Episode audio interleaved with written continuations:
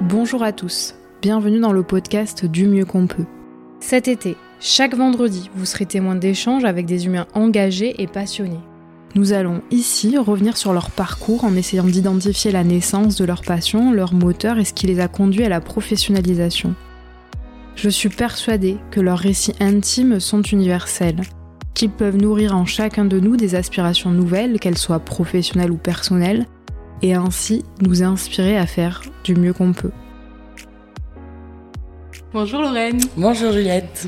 Bienvenue. Merci. Euh, L'idée c'est dans un premier temps, est-ce que tu peux te présenter, euh, nous dire euh, voilà qui tu es, euh, où est-ce que tu as grandi principalement, euh, et ensuite qu'est-ce que tu fais aujourd'hui et quelle est ton activité?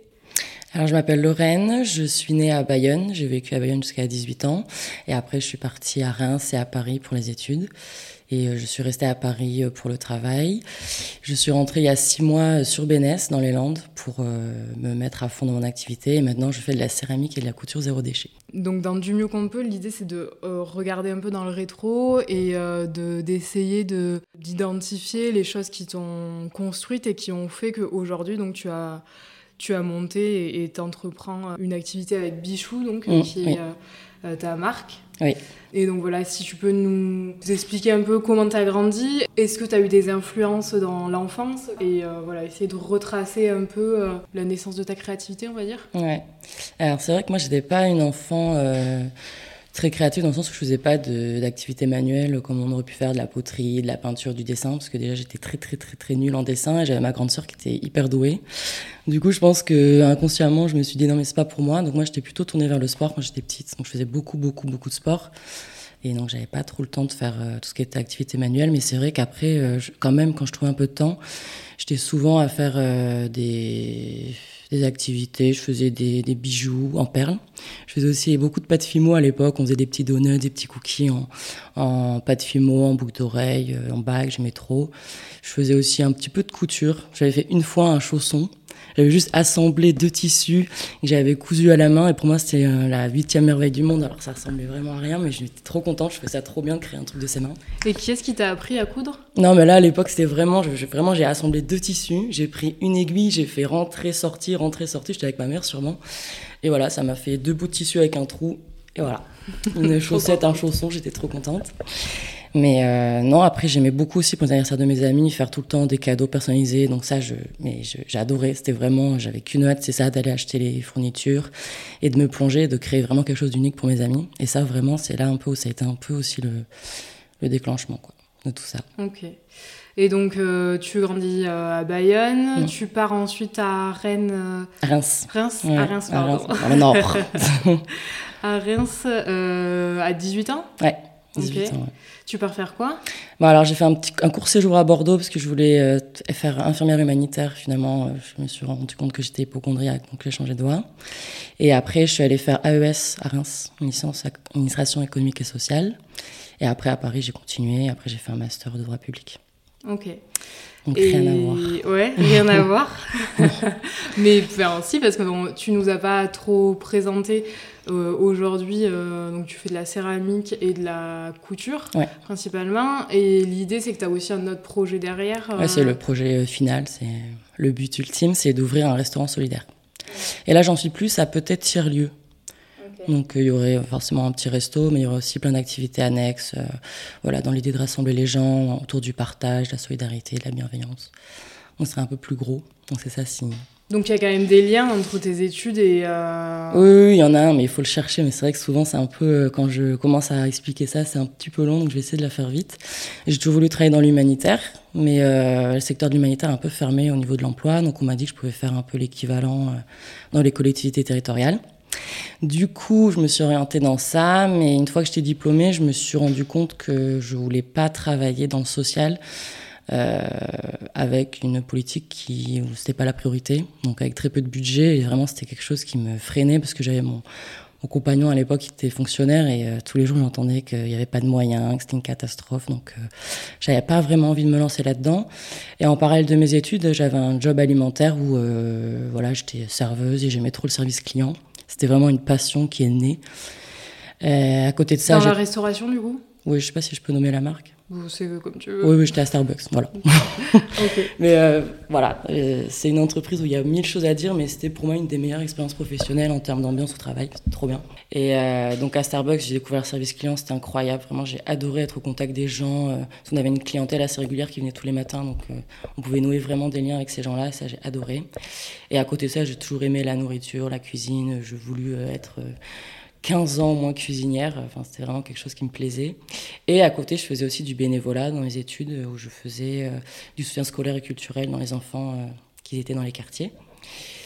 Et quand j'ai été diplômée, je me suis dit, euh, bah, je ne veux pas faire de social dans les collectivités parce que c'est pas, c'est pas la joie en ce moment là-bas. Donc je me suis dit, je vais prendre toutes mes passions, les mixer et ça a sorti Bichou. Donc voilà, créer un restaurant solidaire où il y aurait du coup la nourriture, parce que j'adore ça, où vous serez euh, au service d'une clientèle. Et j'avais envie de mettre en place les mercredis après-midi du soutien scolaire euh, à destination d'enfants en, difficulté euh, sociale et scolaire. Et voilà, ils viendraient le mercredi après-midi faire leurs devoirs avec des bénévoles. Et on organiserait aussi des, des séjours ou des sorties. Et en parallèle, je voulais aussi créer des conférences dans le restaurant sur le bien-être, avec des loisirs aussi, faire des ateliers pour justement que les gens se, côtoient, euh, créer des moments de partage, de bienveillance, que les gens euh, voilà, sortent de leur quotidien où ils sont seuls et viennent euh, partager un moment de vie autour d'un bon repas. Donc ça, c'est le projet. Et ça, qu'est-ce qui t'a... Parce qu'il y a une, un gros pan, ou en tout cas une grosse volonté d'avoir une utilité publique, ou en tout cas de s'investir dans des initiatives sociales et culturelles aussi. Mm. Tu arrives à repérer, parce qu'on entend que du coup, ça t'a animé direct... Mm après tes études, donc tu voulais d'abord bosser dans l'humanitaire. Mm. Ça, tu sais euh, aujourd'hui d'où ça te vient, cette fibre ou cette envie de d'aller euh, d'aller mettre ta pierre à l'édifice et d'aller aider au mieux que tu peux en fonction des besoins que tu as repérés. Ouais. ouais, je me souviens très très très clairement euh, le moment où ça m'a un peu choqué, où j'ai vraiment pris conscience que dans ce monde, il y avait bah, les gens qui avaient beaucoup et les gens qui n'avaient pas beaucoup. J'ai mon père qui m'avait acheté, enfin qui avait un un magazine et il y avait une photo dans le magazine d'enfants en Afrique qui étaient hyper contents. Mais vraiment hyper contents, ils étaient tous le sourire aux lèvres. Et en fait, il y avait marqué euh, création d'une école. Euh, et, donc moi, la petite occidentale que j'étais, je comprenais pas que des enfants puissent être trop contents d'aller à l'école, parce que nous, voilà, on était un peu, à l'école, c'est chiant, c'est nul. Donc je disais à mon père, mais pourquoi ils sont contents d'aller à l'école? Enfin, c'est trop nul, quoi. Et là, il m'avait dit, bah, tu sais, Lorraine, il n'y a pas tout le monde qui a euh, la chance d'aller à l'école. Et là, vraiment, il m'a expliqué un peu tout ce qui se passait, et ça m'a vraiment choqué. Et là, euh, j'ai vraiment, je, m'en souviens toute ma vie de ce moment. Et, euh, là, t'avais quel âge à peu près? Je sais pas, je n'ai même pas 10 ans et j'ai toujours l'affiche, je l'ai encadrée. Ah ouais? Ah ouais, elle me suit partout. Ah, c'est fou Ah ouais, elle est trop belle cette image, je la trouve trop trop jolie. Et euh, elle est encadrée. Ok, donc le point de départ ah sur ouais, ta fibre... Toute ma vie de ce moment. Et puis après, du coup, j'ai fait beaucoup de, de bénévolat. Après, j'avais mon père qui était beaucoup aussi dans tout ça. Donc, donc ouais, j'ai fait plein de, de bénévolat aussi. J'ai pas fait que le soutien scolaire, j'ai fait beaucoup avec le secours populaire aussi. J'ai fait la, mon premier bénévolat, c'était avec Manon qui habite à côté, euh, à la table du soir à Bayonne. On avait 17 ou 16 ans, on, servait des repas aux sans-abri à la gare de Bayonne. Ok, donc une, déjà une expérience euh, du, bénévolat, du bénévolat à adolescence. Ouais. À l'adolescence, pardon. Et donc ensuite tu. Après à Paris, j'ai fait donc la FEV, donc c'est l'association euh, étudiante pour euh, du sciences scolaire et culturel. Et aussi, je faisais ce populaire beaucoup à Reims. Donc la journée euh, chasse aux œufs. J'ai fait aussi euh, la journée des oubliés des vacances. C'était incroyable. On était 4000 à partir sur les plages. C'était à Cabourg. Mm. C'était incroyable ce moment. Incroyable. Ok. Et hum, tu parlais aussi de la restauration, donc un gros éveil, ou en tout cas un gros intérêt depuis, tu disais, longtemps. Ah ouais. Miss Gâteau, on ouais. ouais. Et tu, ça, c'est pareil, ça t'est venu d'où? Ah, je sais pas. Je sais pas. Non, parce que mon père et ma mère sont pas vraiment gâteaux, mais moi c'était gâteau, gâteau. Je faisais gâteau tout le temps, des crêpes tout le temps. C'était, j'aimais trop ça. Je suis super gourmande aussi, donc. Euh. Ok. Et à aucun moment tu t'es dit, euh, que tu allais dans tes études ou quoi, euh, t'orienter vers la professionnalisation? Non, parce que vraiment le, côté humanitaire, il prenait 200% de mes envies professionnelles. Quoi. Après, j'ai quand même fait, j'ai fait un petit CAP de pâtisserie il y a deux ans. Ah oui, quand même. Mais euh, en fait, ils ont changé la loi et on ne pouvait pas faire un candidat libre. Donc j'ai juste fait la formation, mais c'était trop cool. Donc voilà, je l'ai quand même fait. ok. Euh, donc tu finis ton master, euh, c'était en quelle année? 2000, Je n'arrive jamais à savoir, 2015 ou 2016. D'accord, ok. 2016, t'es à Paris? Ouais. Euh, t'as eu des stages quand même qui t'ont aussi montré. euh, Ah non, j'ai fait zéro stage. Moi, j'étais en théorique. J'étais vraiment master, pas pro, c'était théorique. Ok. Donc tu te retrouves avec ton master et là tu te dis direct, enfin moi j'y vais pas, je Ah ouais. je tente pas. Ah euh, euh, et comment tu te sens et quel est aussi euh, le regard des autres, de tes amis, de ta famille quand tu dis non mais en fait moi je veux pas, enfin en fait je veux pas quoi. J'ai fait, enfin je Mm. j'ai pas envie d'aller là-dedans parce que je sais que je vais m'abîmer, je vais pas, je vais pas m'y retrouver et que ça va pas être porteur. Euh, comment euh, comment t'arrives à, à l'affirmer, à l'assumer et quels sont les retours? Ah ben tous mes amis, euh, ils, sont, ils étaient à fond derrière moi. Et après, j'ai la chance extraordinaire d'avoir des parents qui sont à 3000% derrière moi, quoi que je fasse. Après, ils savent que dès que je fais un truc, je fais tout pour m'en sortir. Enfin, je vais pas dire, euh, bon, euh, j'ai mon master, euh, merci pour les études, mais je veux faire ça et, puis je fais rien. Je veux dire, j'ai tout de suite travaillé, donc j'étais pas dépendante. Et je pense qu'ils me font confiance parce qu'ils m'ont jamais dit. Enfin, vraiment, j'ai une chance mais incroyable d'avoir ces parents qui, je pourrais leur dire n'importe quoi, ils seraient derrière moi. Quoi. Enfin, ils m'ont jamais dit euh, non, non, mais qu'est-ce que tu fais là, c'est n'importe quoi, non. Parce qu'ils savaient que j'avais mon projet euh, et que je suis quelqu'un euh, qui, quand elle fait quelque chose, elle le fait à fond et que je suis pas. J'ai la tête sur les épaules, on va dire. Donc, j'allais trouver un travail, avoir un salaire et commencer ma petite aventure en étant quand même sereine financièrement. Quoi. Donc tu as un gros soutien Ah ouais. familial, mais il y a aussi l'aspect financier matériel, mais il y a aussi enfin de croire en to- toi et en tes projets, c'est aussi hyper galvanisant et ça donne euh, vachement confiance pour se dire bon mais go, euh, j'y vais et j'ai cette opportunité de, de me donner à fond euh, parce que je sais qu'on croit en moi quand même. Ah ouais. Ok, et là, euh, à quel moment Bichou tu l'as en tête ou euh, il y a des prémices de. Tu, tu passes direct, euh, tu sais qu'il faut financer, donc du Ouais. coup il, il faut, il faut une activité en amont, Ouais. Ou euh, tu te dis bah non, je vais lancer mon resto et tu te confrontes à, à des difficultés de financement, ou comment Mmh, c'est quoi non, le mais lien vu que J'avais bah, avec mes collègues euh, de restauration avec qui on s'entendait très bien, il y avait des envies pour eux de création de restaurants. Et, euh, et puis même, je m'entendais bien avec mes responsables, donc je savais euh, le prix. euh, parce qu'à la base, je voulais vraiment l'ouvrir à Paris. Euh, mais c'était vraiment quelque chose d'inabordable. Pour moi, je préférais même pas y penser. Donc je m'étais dit que j'allais lancer une petite activité où j'allais lancer, enfin, faire mes petites créations, me faire euh, un petit pécule financier pour après aller à la banque euh, naïvement, comme ça, en me disant que j'allais pouvoir avoir un, Un un gros- énorme crédit pour ouvrir un resto à Paris. Donc au début, j'étais naïve, je faisais ça, j'étais trop contente. Au final, là, la création, elle a pris le pas. Et là, je, j'en suis hyper contente et on verra où ça nous mène, mais j'oublie pas du tout le projet. Quoi.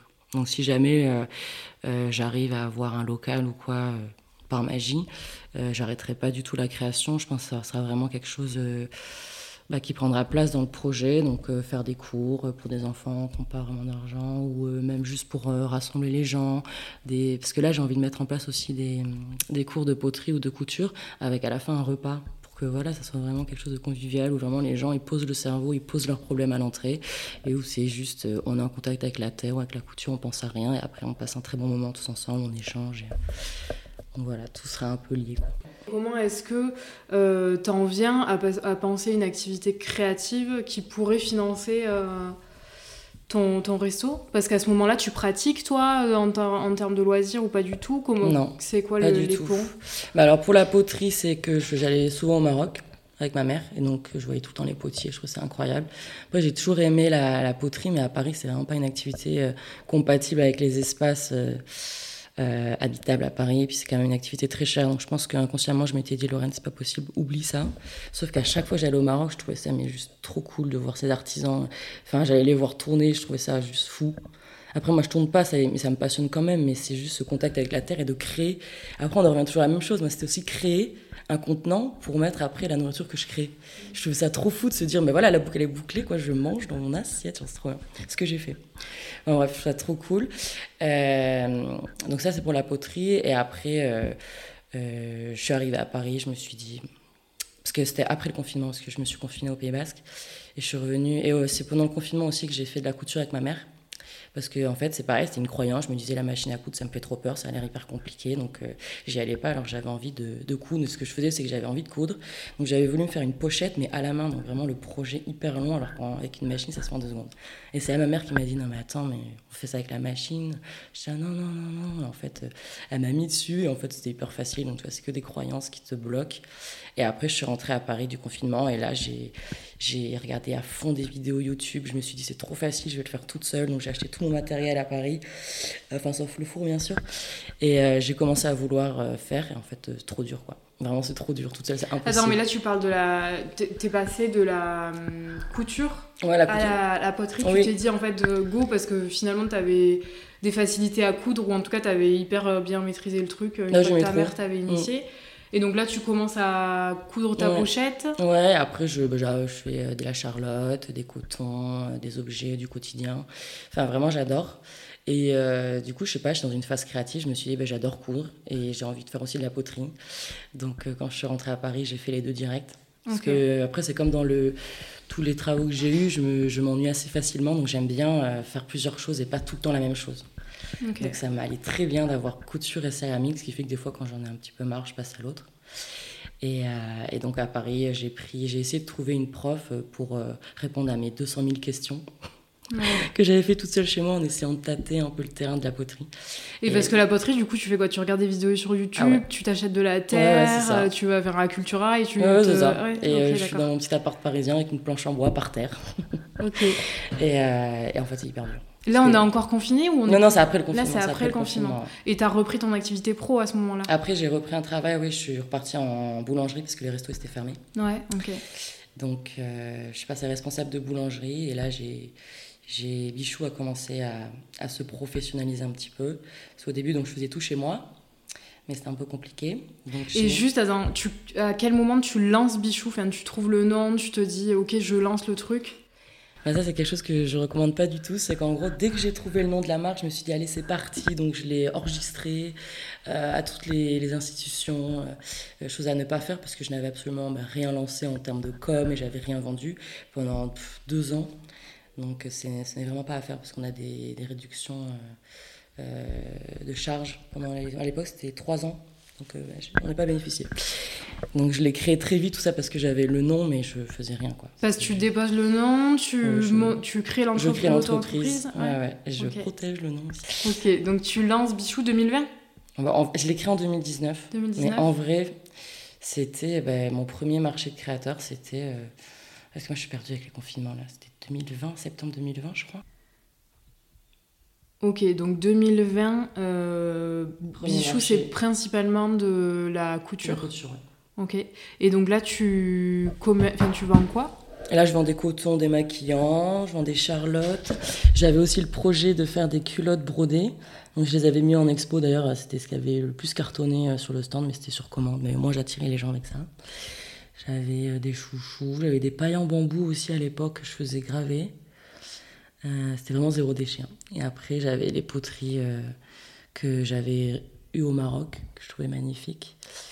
Et, et, et, et c'est tout. Et donc, premier marché, comment t'en viens à faire un marché? Comment tu trouves le truc euh, Alors, c'était les grands voisins à l'époque. Donc, Ah moi, j'adorais cet endroit. C'est Ouais. un peu comme un tiers-lieu. Je trouvais ça incroyable. Et du coup, il y avait le dernier marché parce qu'ils allaient fermer. Ils avaient fait une annonce et j'avais candidaté. Et t'avais Alors, été reçu Ouais, mais je sais pas comment parce que quand je revois ce que j'ai envoyé pour être prise, j'avais presque rien vu que j'avais pas trop de photos pro. Enfin, c'était. Et donc, c'est Hélène qui m'a sélectionnée. Et si elle passe par là, je l'embrasse parce que c'est mon ange gardien de Bichou, j'arrête pas de lui dire. Et suite à ça, elle m'a fait faire d'autres marchés de créateurs. Et elle était responsable d'une boutique associative euh, sur Paris. où elle a voulu que j'expose dans la boutique. Ok. Donc, euh, Donc, c'est ouais, elle qui t'a. qui m'a ouais, qui fait un peu euh, démarrer euh, sur Paris, quoi. Ok. me lancer. Donc, euh, premier marché, et, et direct, ensuite, t'enchaînes avec d'autres marchés sur Paris? Euh, après, pas beaucoup parce que je trouve un travail et avec mon travail, je peux pas faire beaucoup de marchés parce que je dois bosser le samedi et le dimanche. Et les marchés de créateurs, c'est principalement le samedi et le dimanche, donc c'est un peu compliqué. Mais euh, voilà, j'ai cette boutique euh, qui propose mes produits, donc euh, moi ça me va très bien parce que pour l'instant je bosse et je peux pas faire trop non plus. Donc ça me faisait des petits revenus supplémentaires et c'était plutôt pas mal. J'avais le retour de mes amis et puis moi j'étais super contente d'exposer. Ok, et donc la poterie, tu, tu disais que c'était quand même peu, plus difficile à Paris de trouver des, des cours ou en tout cas de mm. t'initier à ça. Tu dis que tu bidouilles sur internet, tu contactes une dame, c'est ça Oui. Qui, à qui tu veux poser 3 milliards de oui, questions. ça. et, la dame, tu la trouves comment euh, bah, Je sais plus, je tape parce que c'était super cher aussi les cours de céramique à l'époque. Et euh, puis il n'y en avait pas beaucoup, ils étaient complets, donc c'était compliqué d'avoir juste un cours comme ça sans avoir un cours particulier et payer super cher. Donc j'avais trouvé une dame en banlieue. Et euh, c'était la mission pour y aller, mais c'était trop cool. Et euh, du coup, j'étais toute seule avec elle, je lui posais toutes les questions que j'avais. Elle, elle était pro Ouais, elle était pro, c'était une céramiste confirmée. Et voilà, donc là, premier cours, et là, mais vraiment, coup de cœur, incroyable, magnifique. J'avais qu'une hâte, c'est de repartir. Et ça m'a aussi appris la patience parce que j'adorais la terre, mais j'avais pas cette notion euh, que cette discipline, euh, euh, il fallait beaucoup de patience. C'est très plus que la couture? Ah oui, parce que c'est-à-dire que à partir du moment où on a le projet d'une pièce en tête, jusqu'à qu'il soit sorti, je pense qu'il y a au moins trois semaines, à mois. Parce qu'il y a le temps de séchage, il y a le temps de fabrication, le temps de séchage, les cuissons qui sont super longues, il y en a deux. Et après, entre chaque cuisson, il y a plusieurs étapes à faire et c'est très très long. Et puis surtout, des fois, il y, a de la, il y a de la casse sur des pièces qu'on on aime de tout son cœur. Donc c'est. Frustrant. Ah oui. Donc moi, j'étais très impatiente et ça m'a un peu canalisé ça. Donc c'est pas mal. Ok. Donc elle, elle t'initie à ça. Ouais. Elle te forme et en même. Non Enfin, euh, voilà, elle répondait juste à mes questions. Quoi. Après, c'était moi qui me débrouillais. Mais ce qui était super, c'est que je pouvais cuire mes pièces chez elle. Parce que c'est rare de pouvoir cuire ses pièces chez les gens qu'il y a des problèmes avec la cuisson, donc les gens sont un peu réfractaires à laisser euh, cuire euh, les pièces dans leur four. Donc elle, c'était trop chouette. Donc à chaque fois, ben, je faisais une fois que j'ai fait mon premier cours, après euh, j'étais chez moi et je, faisais ce que je voulais et j'apportais mes pièces. Mais concrètement, parce que tu fais des pièces qui sont quand même assez abouties, comment tu arrives à avoir la technique? Ah bah après c'est c'est de la pratique dans la pratique. C'est que l'expérience, il n'y a personne à un moment donné qui t'a montré. Euh, les vases, les... tout ce que tu fais, tu l'as... Bah, je regarde beaucoup sur Internet, il y a quand même pas mal de vidéos. Et après, quand j'ai eu, euh, parce que j'ai eu un atelier à Montreuil, j'allais faire mes cuissons chez une céramiste professionnelle qui, de temps en temps, faisait des cours et voulait bien me greffer à son groupe euh, euh. Et là, ben, j'en profitais aussi pour poser à chaque fois mes petites questions sur des trucs que j'arrivais pas trop. Puis après, c'est voilà, on tente, on, essaie, ça marche pas, on essaie une autre technique, on regarde sur internet. Puis après, c'est quand même assez intuitif, c'est de la terre. Donc, euh, je sais pas comment dire, mais c'est il y a vraiment le cerveau et la main qui marchent. Euh, et tout le temps essayer de trouver des têtes comme ci, comme ça, c'est un peu dans la pesanteur. Il y a plein de choses qui rentrent en compte. Et voilà, il faut y aller à tâtons. Ok, donc euh, tu expérimentes à fond et après tu te réadaptes et tu te nourris aussi à droite à gauche ah euh, de, de, personnes plus confirmées euh, qui veulent bien répondre à tes questions. Exactement. Et donc là, on est 2021, t'introduis la céramique. Ouais. Et l'accueil des gens, du coup bah, Ils étaient trop choux, franchement. Je sais pas, en plus, c'était vraiment un moment où la céramique avait cartonné à Paris. Et voilà, le fameux syndrome de l'imposteur où je me dis, mais et puis ça faisait vraiment pas longtemps que j'en faisais, quoi. Je me disais, mais ça fait même pas quelques mois, je suis déjà en train d'exposer, mais je suis ridicule et c'est pas possible. Et en fait, les gens étaient trop gentils à dire que c'est trop joli parce que j'utilise une terre qui, est, qui ressemble un peu à du sable et qui est euh, donc il y a des petits grains dedans. Et euh, bah, à l'époque, il n'y en avait pas beaucoup sur les marchés, et ça, ça attirait beaucoup l'œil des gens. Ils aimaient bien toucher, ils trouvaient ça joli. Et moi, j'étais trop contente de leur retour. Et quand ils achetaient euh, ma céramique, mais j'étais trop contente, quoi. Vraiment, une fusée dans ma tête, je décollais. Parce que ça, tu l'avais pas du tout senti pour la couture, par exemple, et pour tout ce que tu faisais en lien avec le zéro déchet, le syndrome de l'imposteur, ce que tu... Non, parce que la couture, on va dire que voilà, c'est c'est à peu près tout le temps la même technique. On met dans la machine, on coud, enfin, il n'y a qu'une méthode, on va dire. Alors que la céramique, il y en a, mais 150 000, quoi. Et puis, il y a beaucoup de choses à savoir, à connaître. Donc, euh, vu qu'on sait qu'on sait pas tout, ça nous met un peu... Euh, ça nous déstabilise. Ouais, et tu as peut-être aussi plus de liberté euh, euh, dans euh, la création d'un vase, mm. d'un bol, ou, enfin, de toute autre création que dans la création d'un coton, où finalement tu, tu pars d'un modèle qui est quand même plutôt conventionnel, ah, tu choisis les, la matière, je sais le tissu, mais... Après, c'est le choix aussi des tissus que j'aime beaucoup à la couture. C'est ça, c'est ce que je préfère, je pense, d'aller dans les, dans les magasins et de, et de composer avec les tissus que je vois. J'aime trop et je suis trop contente à chaque fois quand euh, j'ai un camailleux de rose, de beige. Et ben, j'ai trop hâte d'aller les travailler. Puis ça m'inspire des, des, formats, des modèles, des objets. Euh. Donc c'est autre chose aussi, mais c'est pas niveau créativité, c'est pas pareil que la céramique. La céramique, c'est vraiment illimité dans la façon de faire, on va dire. La couture, c'est plus dans les choix des tissus et des modèles. Ok. Et donc tu t'introduis tes céramiques, tu es toujours, es toujours sur les marchés avec la personne, j'ai oublié son nom. Euh, Hélène. avec Hélène qui te place du fait coup sur... très peu de marchés, hein. c'était 3-4, mais surtout que j'étais dans la boutique de créatrice. Ouais, à Paris. Ouais, Boulevard Voltaire, du coup ça, ça reste. Et elles, elles te prennent aussi des poteries du coup Non, du coup elles me prennent pas de poterie parce qu'il y a déjà une céramiste dans, dans la boutique et elles veulent pas créer de concurrence. Et de toute façon, il n'y avait pas de concurrence parce que moi j'étais là, non mais c'était vraiment, elle était trop forte, était là, je fais non mais je... c'est bon. Du coup là c'était vraiment que la couture. Mais pendant les marchés, j'avais le droit d'exposer quand j'en faisais un petit peu, parce que c'était souvent avec elle. C'était l'association Bleu Simone, donc il y avait le magasin qui faisait des marchés et j'avais le droit d'exposer un peu ma céramique. Ok. Et tu fais de la vente euh, en ligne ou tu... J'avais commencé un petit peu Etsy, mais après j'avais un peu arrêté. Donc euh, des fois j'ai des commandes qui tombent, mais je me suis vraiment pas trop penchée dessus. Là, il faut vraiment que je m'y remette à fond. Mais c'était vraiment euh, non la boutique. je me contentais en fait de parce que ça marchait plutôt pas mal. Donc j'avoue, j'étais un peu sur mes lauriers là. Je... Ok. Et à ce moment-là, donc tu continues à bosser à côté. Mmh. Euh, et tu as aussi l'opportunité d'avoir un atelier, du coup, est-ce que tu peux nous en parler de comment ça se fait et de... Bah, c'est, ce qui est marrant, c'est que quand j'ai retrouvé du travail euh, après le confinement, là, euh, je me suis retrouvée en restauration, pardon, en boulangerie. En boulangerie. Et en fait, la même semaine, donc, j'ai eu le nouveau boulot et un local pour bichou, la même semaine. bonne semaine. ouais, bonne semaine. C'était trop bien. Et euh, c'est Plateau Urbain, donc c'est une, une, coopérative qui s'occupe de, de, de, récupérer des, des bâtiments, euh, des assez gros bâtiments.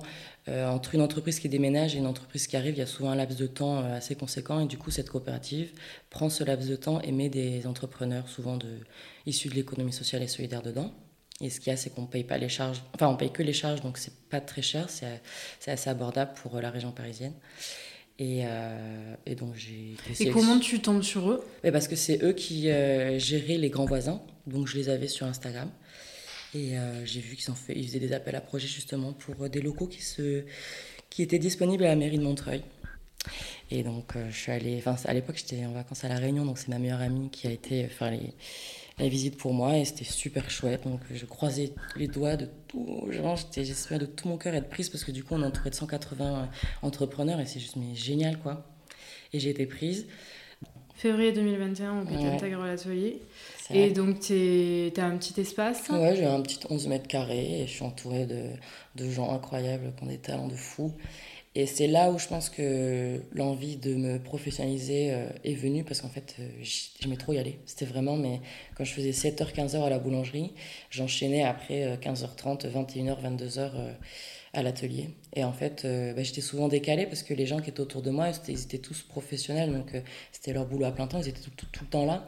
Et moi, j'étais pas souvent là et j'étais trop frustrée, quoi. J'étais, mais je rêve d'avoir leur vie, je rêve d'être juste à mon compte. C'est, je, j'adorais mon travail, mais euh, c'est, j'adorais encore plus partir pour aller dans mon atelier et être entouré de ces gens-là, euh, partager la passion de faire, de créer, euh, de partager, c'était trop bien. Puis il y avait souvent des événements, des petits repas.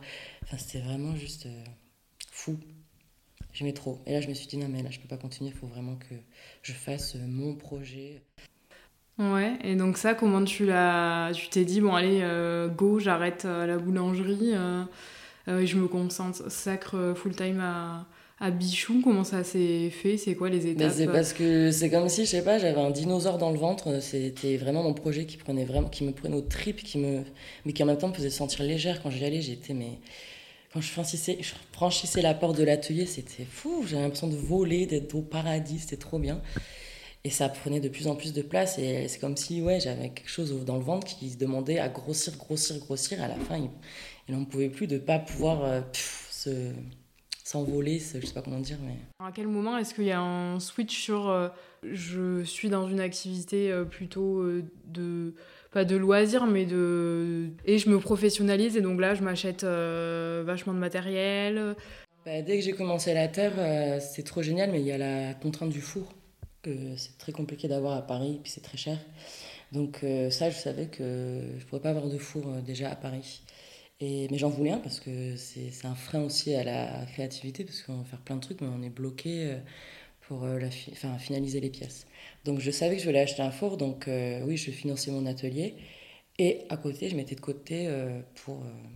en plus, je mettais de côté pour m'acheter un four. Et du coup, après, c'est là que je me suis dit que de toute façon, c'était pas possible de, de, créer tout ça à Paris, que je pouvais pas avoir mon chez moi, parce que je peux pas avoir de four chez moi, avoir mon atelier, quitter mon travail, c'était pas possible de, de, gérer tout ça. Donc je me suis dit, bah, le retour au Pays Basque s'impose. Et j'en étais très contente. Hein. Donc, euh, je suis rentrée au Pays Basque et deux mois après, je, je, me faisais livrer le four. Donc, euh, trop contente. Quoi. Ce déménagement euh, ouais, te permet de, de te développer ah et aussi de te concentrer parce que du coup, tu arrêtes ton activité. Ah et là, je suis full bichou. Et t'es full bichou. Ouais. Ben, J'arrive, du coup, je crée mon atelier dans le garage de ma mère. Mmh. Donc là, c'est vraiment. Euh, l'invasion quoi, de la fille chez ses parents. Donc je crée euh, l'atelier bichou dans le garage de ma mère. Euh, et j'arrive en mi-octobre et il faut déjà commencer à postuler pour les marchés de Noël. Donc là, j'arrive en grande pompe, je me dépêche de faire les dossiers. je suis prise à certains, donc c'est trop cool. Et, et là, c'est vraiment la bonne franquette, quoi, parce qu'il faut que j'achète un barnum, une table. Enfin, donc c'était assez speed, mais c'était trop chouette. Et puis de là, j'ai eu des opportunités qui se sont faites. Donc Ok, donc tu as fait marché de Noël euh, cet hiver. Ouais. Euh, là, tu vends où en ce moment? Alors là, je suis à l'Open Gare de Biarritz, la boutique associative à la gare de Biarritz. Comment tu les as trouvés ou comment ils t'ont trouvé? Eh ben, C'était euh, dans un marché de Noël à la jardinerie Lafitte. Il y avait une dame qui exposait à côté de moi et qui faisait ou qui allait faire partie du CA de l'Open Gare et elle a beaucoup aimé ce que je faisais. Elle a, souhaité que je fasse partie de l'aventure Open Gare. Donc voilà, grâce à elle, je suis là-bas, je suis trop contente. Parce qu'en plus, c'était un marché où je n'avais pas trop marché. J'étais au bout de ma vie, je me suis dit, oh là là. Et en fait, comme quoi, dans la vie, hein, même quand ça marche pas, il y a toujours des petits trucs euh, qui arrivent à côté. Ouais, et les marchés, j'ai l'impression, parce que pour le coup, j'ai aussi euh, rencontré Emma qui est sérigraphe et qui dit que ça te permet quand même pas mal de développer ton réseau ah quand tu es, artiste. Euh. Mm. Bah, c'est tout le temps avec les marchés que j'ai eu des des opportunités. Et de, enfin, par exemple, là, j'ai eu l'Open Gare. Enfin, j'ai eu le marché où j'ai rencontré euh, cette dame qui m'a fait venir à l'Open Gare. Et à l'Open Gare, il y a une dame qui est passée et qui a aimé ce que je faisais, qui m'a fait une commande. Enfin, il y a tout le temps des petits trucs comme ça qui tournent. Ouais, c'est chouette. fait boule de neige ou ouais, papillon. Ça. Non, mais c'était pareil pour, pour, les marchés. Le premier marché que j'ai fait où j'ai rencontré Hélène, c'était improbable, quoi. Et après, tout, tout, a, tout a découlé de ce fameux marché. Quoi. Et tu nous as pas parlé de, tes premiers sentiments, euh, ton premier marché par exemple, euh, où tu te retrouves avec tes petites créations, euh, que tu mets ton réveil un peu à l'aube et, que tu y vas. Ah c'est quoi tes souvenirs de ces, ah cette époque? Bah alors c'était un mélange d'excitation et de chaos parce que le premier marché il allait pleuvoir comme vache qui pisse et et clairement, euh, c'était pas adapté à ce que j'allais proposer. Et j'étais avec mon père. Mon père trop chou, il est venu et est monté de Bayonne euh, pour venir me voir. Et euh, c'était trop marrant parce qu'il était complètement surexcité. Moi, j'étais hyper stressée. Et de le voir, mais il était trop chou. D'ailleurs, c'est un peu grâce à lui aussi que j'ai eu. Enfin, c'est totalement grâce à lui que j'ai aussi eu ce contact avec Hélène. Et en gros, ben, je sais pas, j'étais un peu paniquée et j'avais même pas mes prix. Et j'aime pas du tout leur relation euh, argent. Enfin, vraiment, c'est quelque chose qui me. C'est horrible. Vraiment, c'est horrible.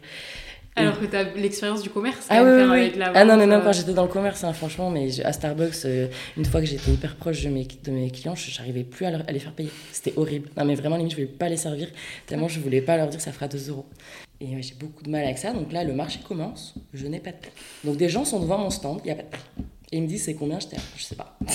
Ah oui, c'est vrai, t'as dit ah, je non, sais mais j'étais là, euh, non, mais j'étais là. Euh, enfin, vraiment, zéro crédit. Vous avez combien ouais, dans avez... porte-monnaie Ouais, non, c'est très compliqué la notion d'argent euh, pour moi, donc un peu chaotique le début, puis après, en fait, trop contente. En fait, de voir que ça a marché, parce que c'est le marché où j'ai le plus marché de tous les marchés. du marché dans cette phase. Ouais. Alors que c'était une organisation, mais franchement, quand je revois les photos du stand, j'ai honte limite. Et c'est là où j'ai plus cartonné. Ok. Ah Donc ça donne des ailes quand même. Ah ouais, il y avait plein de gens, ils étaient trop chauds, j'avais plein de retours. Euh. Ah, ça m'a. Incroyable. C'est trop, trop bien. Une sensation de fou de se dire que ta passion, ce qui était dans la tête et dans, devant toi en réel et que des gens l'apprécient. c'était fou. Euh, T'en es où aujourd'hui par rapport à ce rapport à l'argent et comment tu définis ton prix? Ben, quand j'étais pas dans le côté professionnel de l'entreprise, euh, clairement c'était que du bonus, donc euh, c'était ridicule. Enfin, justement, j'ai expliqué que le premier marché, euh, les gens qui venaient, je savais même pas le prix. Ils me disaient c'est combien, dans ma tête j'étais là, je sais pas. J'avais beaucoup de mal avec cette notion de prix parce que je sais pas, j'ai toujours eu un peu de mal avec l'argent comme ça.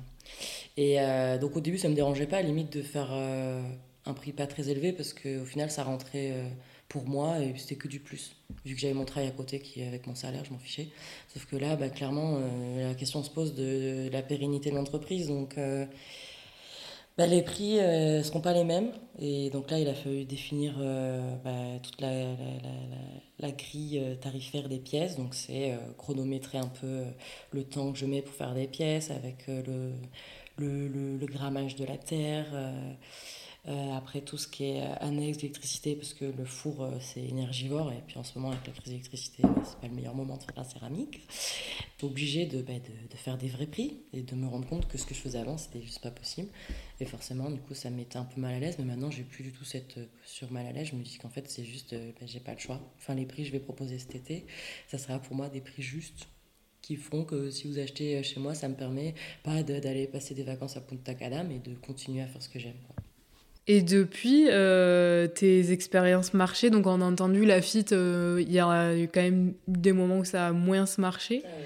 Comment tu gères ça? Ah bah là, c'est euh, c'est qui tout double hein. C'est soit remise en question, on se dit je suis nulle, c'est pas possible, pourquoi j'ai fait ça? Mais après, on sait que. Enfin, moi, je me dis que je suis tellement de créatrice sur Instagram que j'ai à peu près toutes les versions possibles de l'entrepreneuriat, de ce qui s'est passé, les hauts et les bas. Et je savais que là, je suis en train de me dire, ouais, je suis nulle, c'est nul ce que je fais, mais je savais aussi que bah, ça fait partie de la vie, que ça peut pas tout le temps marcher. Et puis, il y a quand même une grosse solidarité entre créatrices. Quand elle voit que tu n'as pas trop le moral, elle vient te dire que c'est comme ça, qu'il n'y a pas de règles, qu'un marché, tu peux trop bien marcher, tu sais pas pourquoi, et une autre fois, alors que tu as tout mis et que c'est encore mieux que la dernière fois, tu marches pas du tout. Donc ça apprend un peu à relativiser, même si des fois c'est dur. Il y a des marchés, les gens s'arrêtent, ils aiment trop, il y en a, ils s'arrêtent pas. Donc c'est un peu compliqué. bon. Ouais, il n'y a pas de règles. Non, et puis maintenant, avec ce qui s'est passé à cette fameuse jardinerie, je me dis maintenant que limite, si je marche pas, c'est pas grave, quoi. Dans deux mois, il y a je sais pas qui qui va m'appeler. donc je me dis. Tu as plus de recul et d'expérience ah aussi, donc ça te permet de. Et puis, ouais, j'aime trop parce que ça me permet de rencontrer aussi des créatrices, donc même si je veux pas beaucoup de ventes, je suis tout le temps trop contente de. Là, la dernière fois, j'ai fait un marché là, de printemps à la Benne. Bah, c'était, en fait, c'était le marché où il y avait la foire au jambon, il y avait la braderie d'Osgore, il y avait un pont, je sais plus, enfin, il y avait vraiment tout pour que les gens ne soient pas là. Donc il n'y avait pas grand monde, mais moi j'ai trop trop kiffé parce que bah, du coup ça te permet de prendre le temps d'être là, d'avoir le parcours de, de, vie professionnelle des créatrices, leur chemin euh, et de rencontrer des gens qui font la même chose que toi et moi ça, je trouve ça juste génial. Ok et on n'a pas parlé non plus de ta collab avec euh, le resto euh, ah en partage. Mm. Est-ce que tu peux nous dire deux mots aussi de cette rencontre, de comment ça s'est fait, de comment ça s'est concrétisé? Oui. Eh ben, c'est une, une collègue qui m'avait acheté pour mon anniversaire un cookie au sarrasin. Et de base, je déteste le sarrasin. Et donc j'étais mitigée pour le cadeau, j'ai dit merci. et j'ai goûté ce cookie et j'ai failli tomber par terre. Parce que moi j'adore les cookies, j'en ai goûté un milliard à Paris. Mais vraiment ce cookie, euh, je pourrais en parler des heures. Je pourrais faire une dissertation dessus, il était dingue. Et du coup j'y suis allée et je suis tombée amoureuse de ce café parce que c'est vraiment un des, une ambiance que je veux absolument dans mon restaurant. C'est vraiment tout, tout, tout était coché. C'était trop chou, trop mignon, chaleureux, en même temps minimaliste. Euh, Marion qui est hyper accueillante, tu te sens direct chez, enfin, chez toi quand tu rentres, c'est ouf, trop bien. Tout est trop beau, tout est trop bon. J'adore. Et du coup, euh, après, il y a cette fille qui m'avait offert le cookie qui a travaillé pour eux euh, pour un stage en tant que barista. Et elle a reparlé de moi à Marion, la gérante de On Partage. Du coup, Marion a regardé mon Instagram et m'a contacté pour savoir si je voulais faire des, des assiettes et des mugs pour son, resto, son café-restaurant. Et là, c'était une blague. J'y croyais pas. En plus, c'était un moment où j'étais vraiment en train de. Ouais, d'essayer de, créer l'atelier, le chalet. C'était wow! Et puis là, elle me demande ça, donc c'était fou. C'était trop fou. J'étais pas prête du tout, mais franchement, c'est pas grave, c'était trop fou. Donc, tu as dû faire combien de pièces euh bah, Je vais en faire 20, j'en ai fait 30 en tasse. Et, et franchement, j'arrive pas à y croire encore. Quand je vois toutes les stories qu'elle poste où il y a mes tasses, je me dis, mais c'est pas possible. Bah, c'est une sacrée expérience. Ah, bah, c'est trop bien. Toi, Lorraine, tu as choisi de pas tourer, donc de pas utiliser le, l'outil du tour et tu modèles, donc c'est à l'aide de tes mains euh, que tu construis tes pièces. Ouais, voilà. Pourquoi tu as fait ce choix? Parce que je suis passionnée euh, des hommes préhistoriques, donc euh, tout ça, c'est un peu les premières, premiers arts qui ont été découverts. Donc c'est les bols, les vases et sur toutes les civilisations qu'on suivi, les Égyptiens, et je trouve ça juste trop bien. Euh, de, le faire aussi. Et c'est vraiment aussi ce contact total de la pièce avec la main où je mets, euh, je commence par, en fonction de ce que je fais, je mets la boule de terre dans ma main gauche et la main droite vient façonner, euh, dictée par le cerveau. Et des fois, par l'imagination, ça part un peu en cacahuète, mais je trouve ça trop, trop, trop, trop bien. Et aussi, ça permet aussi vraiment que toutes les pièces soient uniques. Parce ça va être compliqué de, refaire bah, deux fois la même chose. Par exemple, là, quand j'avais ma, ma commande des 20 tasses, mais il n'y en a pas une qui se ressemblait. Elles avaient toutes à peu près le même euh, galbe, le même gabarit, mais elles étaient toutes un peu uniques. Et ça, je trouve ça trop chouette. Et ensuite, euh, le projet, donc, euh, on entend qu'il évolue. sur, il y a quand même un gros, gros cœur sur la solidarité et sur l'idée d'ouvrir un lieu de partage et de solidarité qui lie la restauration. Et après, tu... ça, tu t'es donné un délai ou tu vas voir en fonction de comment est-ce que Bichou. Euh, non, là, je ne me laisse pas de délai. Enfin, je, vraiment, je vois où ça me mène. Quoi. Mais c'est vraiment, ça reste mon but. Quoi. Un lieu de partage où les gens euh, viennent passer un très bon moment et, et ben, rigoler, passer, apprendre. Et s'élever les uns les autres. On a fait le tour. Euh, est-ce que, enfin, qu'est-ce qu'on peut te souhaiter et qu'est-ce qu'on peut souhaiter à Bichou bah, longue vie à Bichou et que bah, le développement et le gros démarrage aux Pays-Bas se passent bien euh, sur cette saison d'été. Voilà. Ouais, un et bel que les gens soient au rendez-vous et même quand euh, je, si je propose des cours, euh, bah, qu'ils soient au rendez-vous pour l'aventure Bichou. Et est-ce que tu aurais fait un modèle ou quelqu'un qui t'inspire et, ou quelqu'un plus proche dont tu voudrais entendre le parcours dans le podcast du mieux qu'on peut? Il y a Carole qui fait des, savons de la marque Ateya. Qui, euh, j'adore ce qu'elle fait, je trouve que son univers est trop joli, hyper poétique sur le Pays Basque avec des savons au senteur justement un peu euh, océan, montagne. j'adore ce qu'elle fait, je trouve que son concept est incroyable. Ok, mais merci beaucoup Lorraine. merci à toi de m'avoir contacté. Bichou. Merci. et à cet été sur les marchés. Oui, avec grand plaisir. Et sur Insta, Bichou. Et sur Insta, atelier.bichou, B-E-C-H-O. Ça marche. Merci. Merci à toi. Salut.